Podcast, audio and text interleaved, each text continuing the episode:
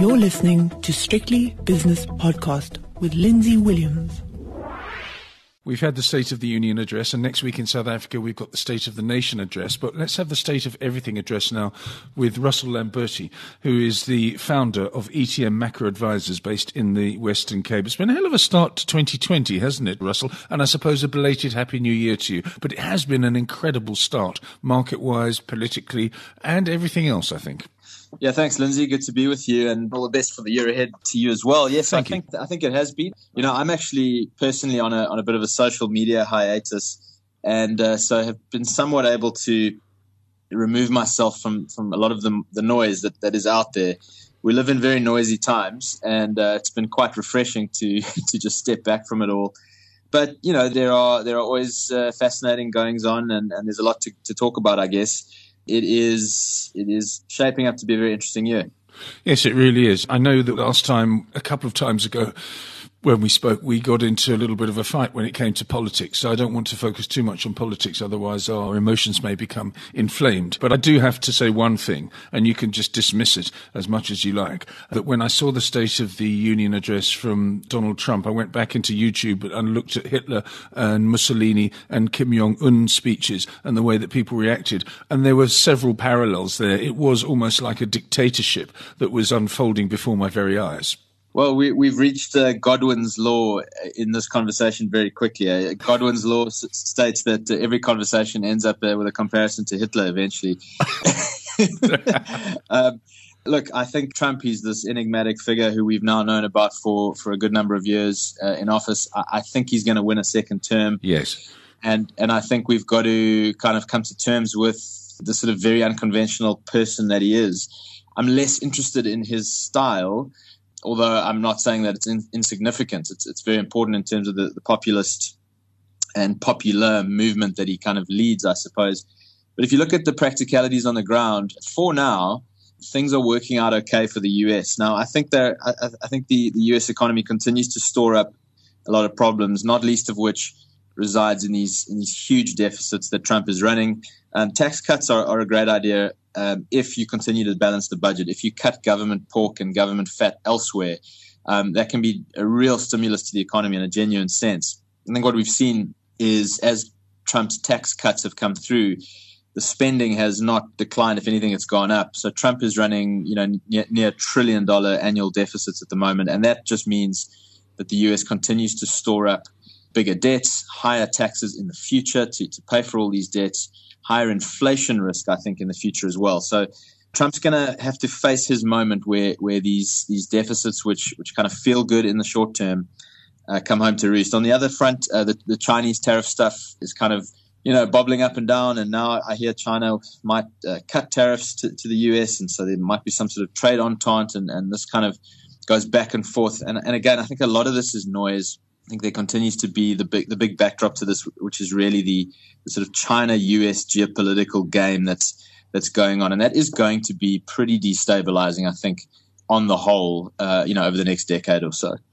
Yeah, I think it is as well. And it's very interesting that the Chinese have just suddenly come out almost off the cuff and decided they're going to do half tariffs on $75 billion worth of, of US goods. And I do think that the coronavirus has something to do with that because they, as I said in a previous interview this morning, they need to save face.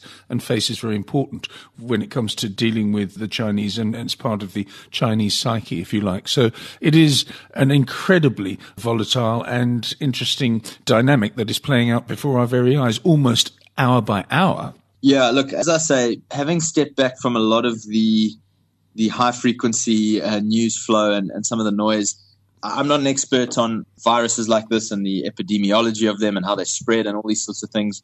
By no means. Um, I, I do remember the SARS virus, and health officials tend to be quite proactive. These things tend to be storms in, in teacups. I accept that that there's clearly a scenario, I suppose, where this thing spreads much further and much wider and much deeper than than one thinks it can, and, and that can cause a lot of panic and fear, and, and you know that sort of uh, deterioration in market sentiment and, and that sort of panic can potentially, in a fragile system, an over indebted system, a highly leveraged system, can can maybe cause um, some problems. But I got to say, on the whole, my sense is that is that this is all going to blow over and we'll look back similarly to how we look back at the SARS thing and, and kind of say, well, that didn't really have have a major, massive impact. Now, as I say, I, I reserve the right to be humbly wrong on that, and, and hmm. uh, one, one obviously wouldn't want to dismiss and, and just sort of dismiss it out of hand. But it does feel like a typical kind of news fear cycle when there's not much else going on.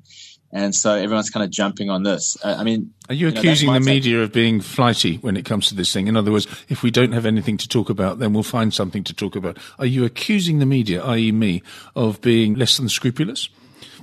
I would never cast aspersions on the on the wonderful and glorious media that we have, uh, Lindsay. Thank you very much indeed. Yes, anyway, the, coronavirus rumbles on, but I did see some very disturbing pictures of these giant trucks in Wuhan province this morning on television, spraying buildings, I mean, all over the place, and people in white suits. It was quite mm. extraordinary. But yes, history does dictate that these viral incidents, and I'm not talking about social media here, I'm talking about a real virus, do tend to, to blow over and a vaccine will be, will be found. And hopefully, even though it's doubling almost every week in terms of the number of people infected and also the number of people that are dead, which is now probably around about 600. Let's talk about the economy though, because I did see a sort of a superhero style headline from one website this morning, and you've you've sort of stepped back from websites and social media, but it said central banks versus the coronavirus, as I say, like a superhero thing going on there. But central banks, of course, are in the ascendancy and will always be because they provide money, and you've got to follow the money. Well, central banks are your quintessential hammer, and every problem they see looks like a nail. And so anything that, that seems to be disrupting or disruptive to societies, to markets. We now have this ideological pathology where we think that central banks can fix it.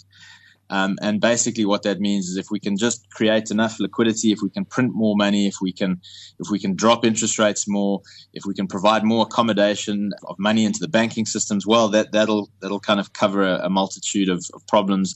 So we've really we've really now distilled this down to to central banks are the answer and are the solution to a lot of these problems. And I think central bankers love it. Um, they, uh, like any bureaucrat, want want to expand their their influence. Any organization wants to wants to grow in influence and, and stature and so on. But to be talking about dealing with the the fallout and the problems of a virus by the central bank, I think shows how far we've come in this monetary insanity that we've been living in for at least the last 10 years, but really, really escalating for the last you know 25 years or so 30 years before you um, go on russell sorry yeah. you, have just used the term monetary insanity in other words you disagree yeah. with the priming of the system via liquidity is that what you're saying yes i think that this problem in many ways started at in the Greenspan era, as far back really as 1987. The 80s was, you know, fostered this huge bubble in stocks. We had the big 87 stock market crash. Greenspan flooded it with liquidity. He did it again in the 90s. He did it again in the late 90s. Did it again in the early 2000s. Bernanke took over, tried to raise rates through the late 2000s, and then as the whole system fell over again, they've pumped vast quantities of money into financial markets. And what we have again is a renewed bubble cycle.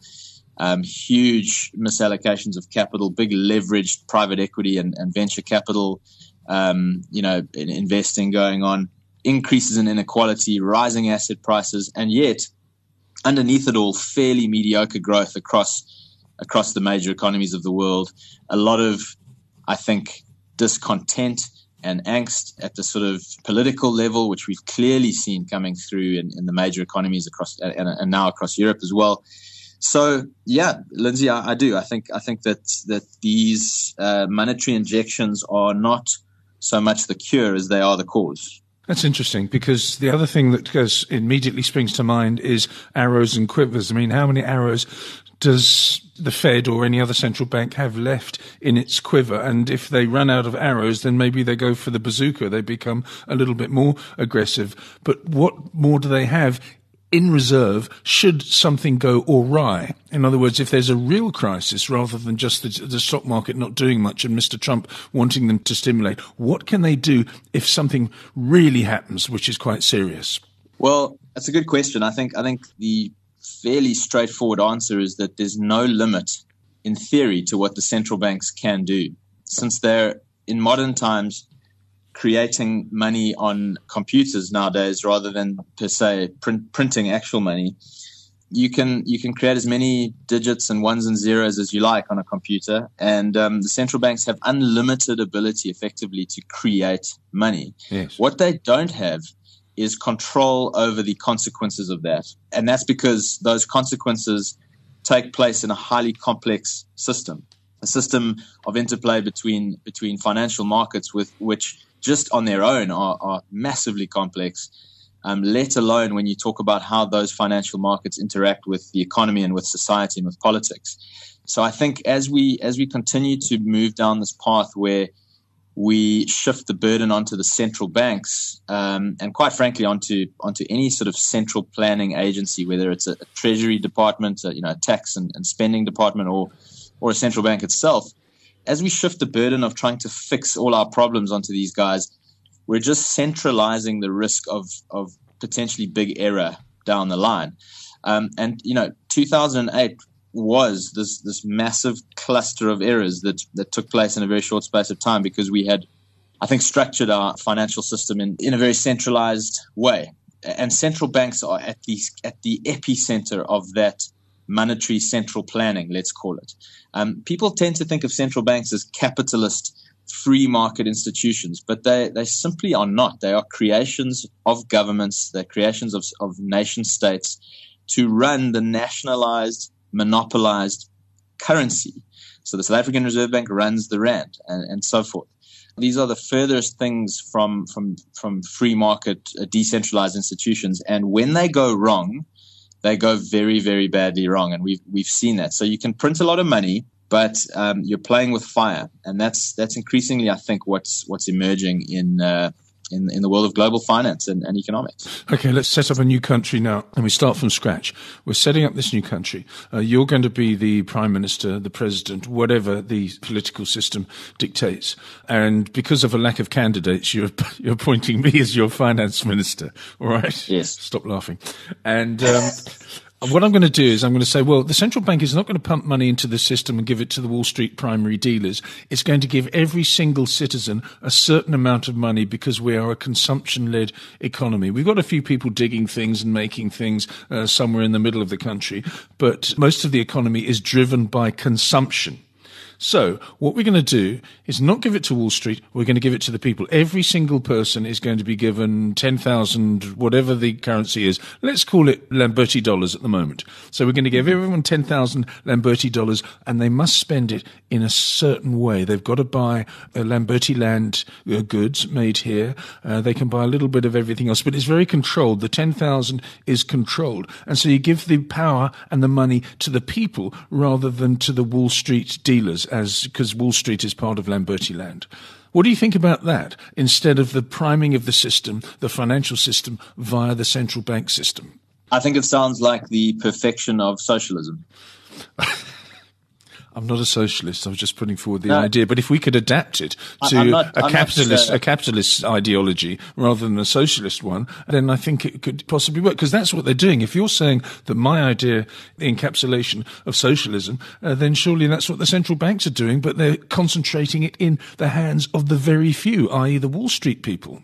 Yeah. So I think what you have with central banks is is you have monetary central planning. That that's you know that, that's not a conspiracy. That's just a fact of what central banks do. So they are essentially modern day monetary politburos, if you like. The communist countries absolutely loved the institution of central banking and used it liberally to to print currency. And it's uh, I'm pretty sure it's true to say that every communist bloc, Eastern bloc, country, and in fact, uh, all communist countries from from China to to Venezuela, in, in the sort of modern sense, um, have created hyperinflation. Um, they've debauched and debased their currency through central bank money printing. So, so socialism and central banking are, are very, very uh, friendly allies. And yes, that's a, so the central banks have been engaged in monetary central planning, and you're absolutely right. They they pump that money into the financial sector. Now that sort of feels capitalist to people. It has this kind of Michael Douglas Wall Street sort of feel to it.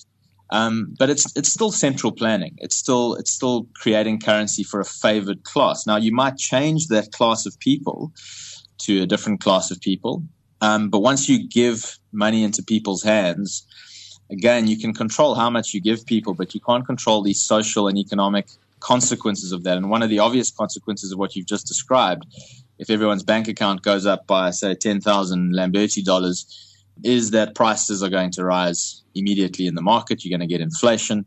Um, you're going to get harmful boom and bust. You're going to get misallocation of resources. And after that whole round of, of pretense of wealth, you're going to end up where you were, which is that you didn't actually create additional new resources, real new wealth. You just created currency. And that's precisely why printing money ultimately either just doesn't work at all or very profoundly and significantly distributes resources to those people who get the money first and who can spend it quickly. Because if you mm. can spend it before prices go up in the economy, you can acquire wealth for yourself. I, as finance minister, will control it. There'll be vouchers, and you can only spend a certain amount a month. Almost like a credit card being maxed out, as people say. Uh, you can't spend any more. It's going to be controlled spending. It's going to be socialism and capitalism and a meeting of the minds of those two ideologies, and it'll be a perfect world. But Russell, we're going. Good luck with that. Well, you're the president. You've got to rein me in. Yeah, Actually, I, I, think I'd offer you a very, very early retirement. Thank you very much. I'll take it with my 10,000 Lamberti dollars. South Africa now, please. State of the Nation address uh, next week, 13th of February. On the 26th, I think we have the budget. And then on the 27th of March, we have the pronouncements from a particular rating agency, i.e. Moody's. Uh, so an important time for us. Yeah, it is. Um, you know, we, we have this joke at ETM that the, the next budget is the most important budget ever. And the reason why it's a joke is because they say that about every American Everyone. election. Yeah.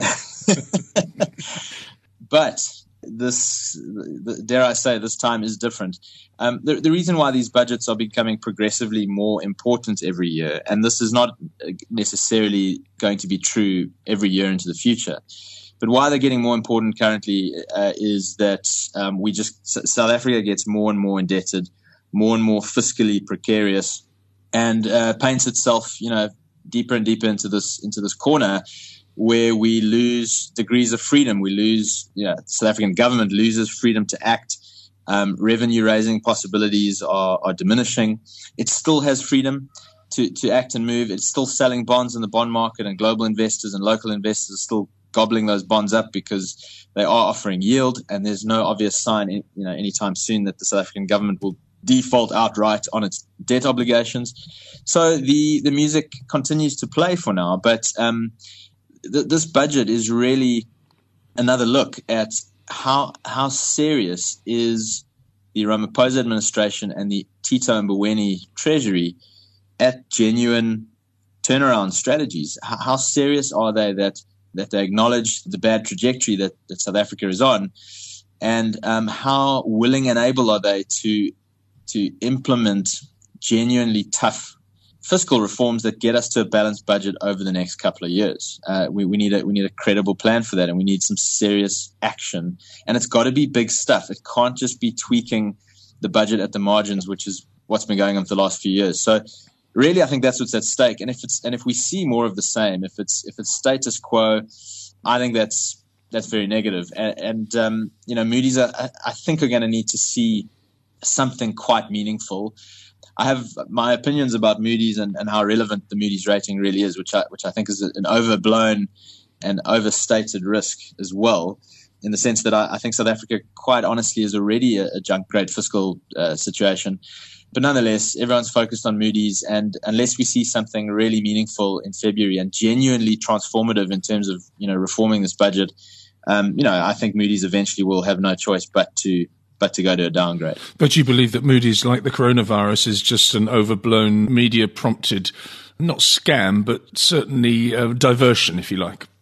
Absolutely, I think I think the the local. Um, financial media, you know, have run out of things to write about um, because because we've been in this in this kind of market purgatory for for you know so long now that uh, you know the economy's been going nowhere for a decade, um, and so Moody's is is kind of this this lovely cliffhanger story that that uh, the financial journals are jumping on. Will they? Won't they? It's a, it's a nice will they? Won't they story, you know. So you can sell you can sell copy, um, but really, if a handful of Moody's analysts held the whole fate of an entire country's economy in their hands, then uh, everything we know about finance and economics and markets would essentially be wrong. Uh, in reality, prices and markets and, and capital movements are made by um, active buyers and sellers of, of, of, securities and of assets, and those are those prices are being made in the market on a daily basis in a very liquid way. And and Moody's is, is relatively inconsequential, I think, in the final analysis um, for for where South Africa is. I think the market is already trading uh, and has been for, for about four years already since the Nenegate scandal is really trading as if South Africa is already a, a downgraded country. Yes, and of course, what's going on behind the scenes is something that we can't predict and something that we can't speculate upon. But I do know that there is anonymity when it comes to pronouncements from, from the government. For example, Cyril Ramaphosa is the antithesis almost of Donald Trump because he's never out there. He's never making statements. And maybe that's a good thing. But do you sense that there's any chance that things are happening behind the scenes? There are wheels within wheels and we just don't know about them at the moment and things will get better? Yeah, you know, I think that that's been the theory for a, a, good few years now. So the theory was, you know, Zuma's got to go, and, and Ramaphosa is the is the moderate uh, reformer who can come in and with a, with his sort of even keeled approach, can slowly but steadily kind of sort things out and right the ship. What we've seen in practice is that his ability and I think his willingness to be the, the, the strong reformer is quite limited. Certainly, his his ability to the, the, the realpolitik, the, the inside politics of the ANC, is a course that's been set for quite some time and is very, very difficult to change in reality. Anything you want to announce, you have to implement in reality. You have to, if you want to, if you want to sack uh, five or ten thousand Eskom employees, you have to actually go and do that and you have to you know manage the fallout and, and, and the potential unrest that can that can come from something like that and and so on and so forth. This this runs right through the organization. So so I think that what we've actually got to do is rather than continue to speculate about what Ramaphosa may or may not be able to do is to really just look at and monitor the, the hard facts on the ground. Is the net effect of a Ramaphosa administration is it having bearing and and finding traction in some hard kind of objective numbers that we can actually track? Are we seeing an improvement in the energy in the energy grid? Are we seeing um, better investment levels? Are we seeing a rising rising confidence? And we and we get these sorts of data points from from various sources on a on a monthly or quarterly basis. With, with only a slight lag and with only a slight delay. So, so we can actually keep track of these things in a, in a fairly objective way. And the reality there is that Ramaphosa, in practice, is the Ramaphosa administration doesn't seem to be that different from what we had with under the Zuma administration. There, there isn't this very, very strong reformative traction that, that people had hoped for. So um, I think we just got to continue to monitor that sort of data. And if and when it starts to change, then we can start to raise our eyes and lift our view a little bit and get a little bit more optimistic. But quite frankly, until then, um, this this this ongoing will he, won't he speculation about whether Ramaphosa can or can't, um, I, I, just think leaves us in, in, a bit of a sort of analytical cul-de-sac that's not really helpful. And actually, it's become rather boring as well. Yeah, Russell, exactly. um, on a personal note, and you can tell me to go and jump in the lake after I ask you this question, are you investing in South Africa at the moment, personally? Lindsay, um, no. Not at the moment. I think that I'd like to see um, the rand at much more favorable, i.e., uh, undervalued levels. You want it to be weaker, in other words, before you tip your toes in the water. I think you'd need to see a weaker rand. As far as global asset allocation is concerned, I, don't think the rand is offering glaring value. Certainly not nothing like it did in 2001 and two when, when there was that huge sell-off, and not even like it did in 2016 when there when there was that big sell-off. Um, I think that there are, are arguably pockets of value uh, in, in, the stock market in South Africa. Um, there's certainly more than pockets of cheapness. Um, whether that cheapness will be validated into something that actually delivers, delivers a decent investment return very much matters and comes down to the you know the macro environment, which at the moment is is is not great, and and cyclically, if anything, looks like South Africa looks to be slowing down and, and turning lower again possibly as a result, at least partly of this of this load shedding cycle that we've been in now for, for a good couple of months. So, um, you know, I don't find a lot of attraction to SA, but holding cash in rands at at a decent interest rate and some of the money market um, opportunities that you can get is not too bad. Uh, the currency is not being horribly mismanaged. Uh, the central bank remains a, a well-run institution in South Africa. The banking system is, I think, very deep down structurally potentially vulnerable because of because of how South Africa is has gone and because of how the macro economy is. But on the surface, the banks are still you know well run and, and pretty well prudently managed. And so you know, c- cash investments in South Africa are um, offering you some good yield in a world where you just really really struggle to get any yield. And then finally, you know, on, on an investment like bonds, you're clearly getting some some pretty chunky you know yield out further along the curve. Whether you um, particularly want to be lending money to the South African ANC government to do what it likes to do is a matter for, for another discussion. But uh, it's it's hard to justify uh, committing capital that you that you don't want to lose to South Africa. If you have some speculative money on the side and you want to put that in some very very beaten down South African stocks, with the potential that with a little bit of you know, political reformation and a little bit of recovery here, some of those stocks are going to outperform very well. But I, I would I would be using uh, betting money rather than rather than core uh, retirement money. Okay, so you're sort of hail mary five or ten percent of your portfolio is what you're saying. Yeah, I think uh, possibly even less than that. But uh, but yes, a small portion of your portfolio, leaving some chips on the table on some of these incredibly cheap stocks. Some of them will go to zero. Some of them have have already gone to zero. There's been some carnage in the South African stock market in the last uh, 10 years. One thinks of just, for example, the construction sector, which has been, uh, you know, heavily, heavily beaten down. Some, some stocks in that sector are, are, are probably going to survive. And, and if they're around to tell the tale, they'll, they'll get some benefit, uh, you know, in the next in the next upcycle. If there's a global upcycle, if there's a if there's a commodity bull market, which there is bound to be again at, at some point in the future, some of these stocks are, are going to deliver something decent.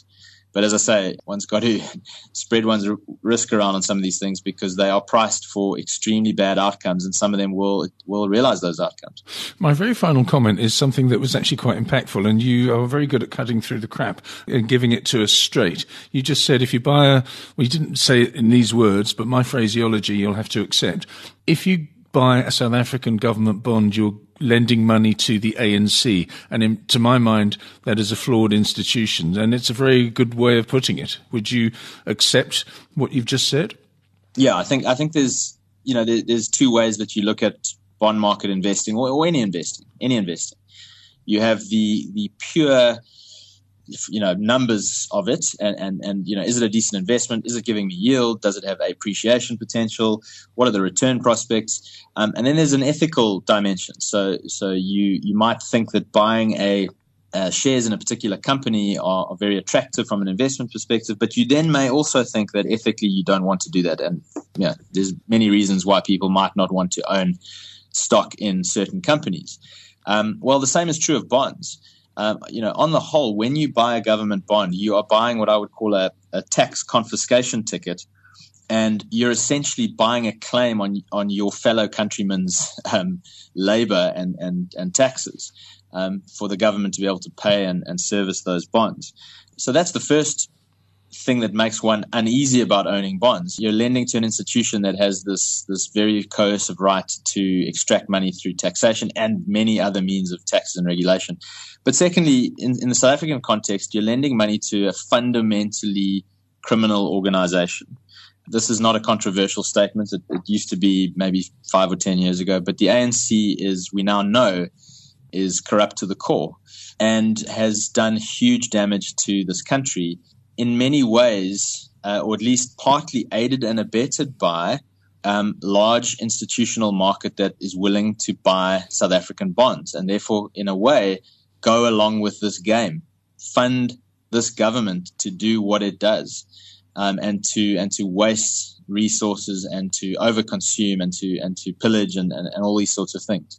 So I think from an ethical perspective, one does need to stand back and say, do we really want to be buying government bonds Now, maybe the answer is well, despite all that, yes, we still do because because we've got to somehow protect our clients' wealth in this very difficult world that we've got to navigate.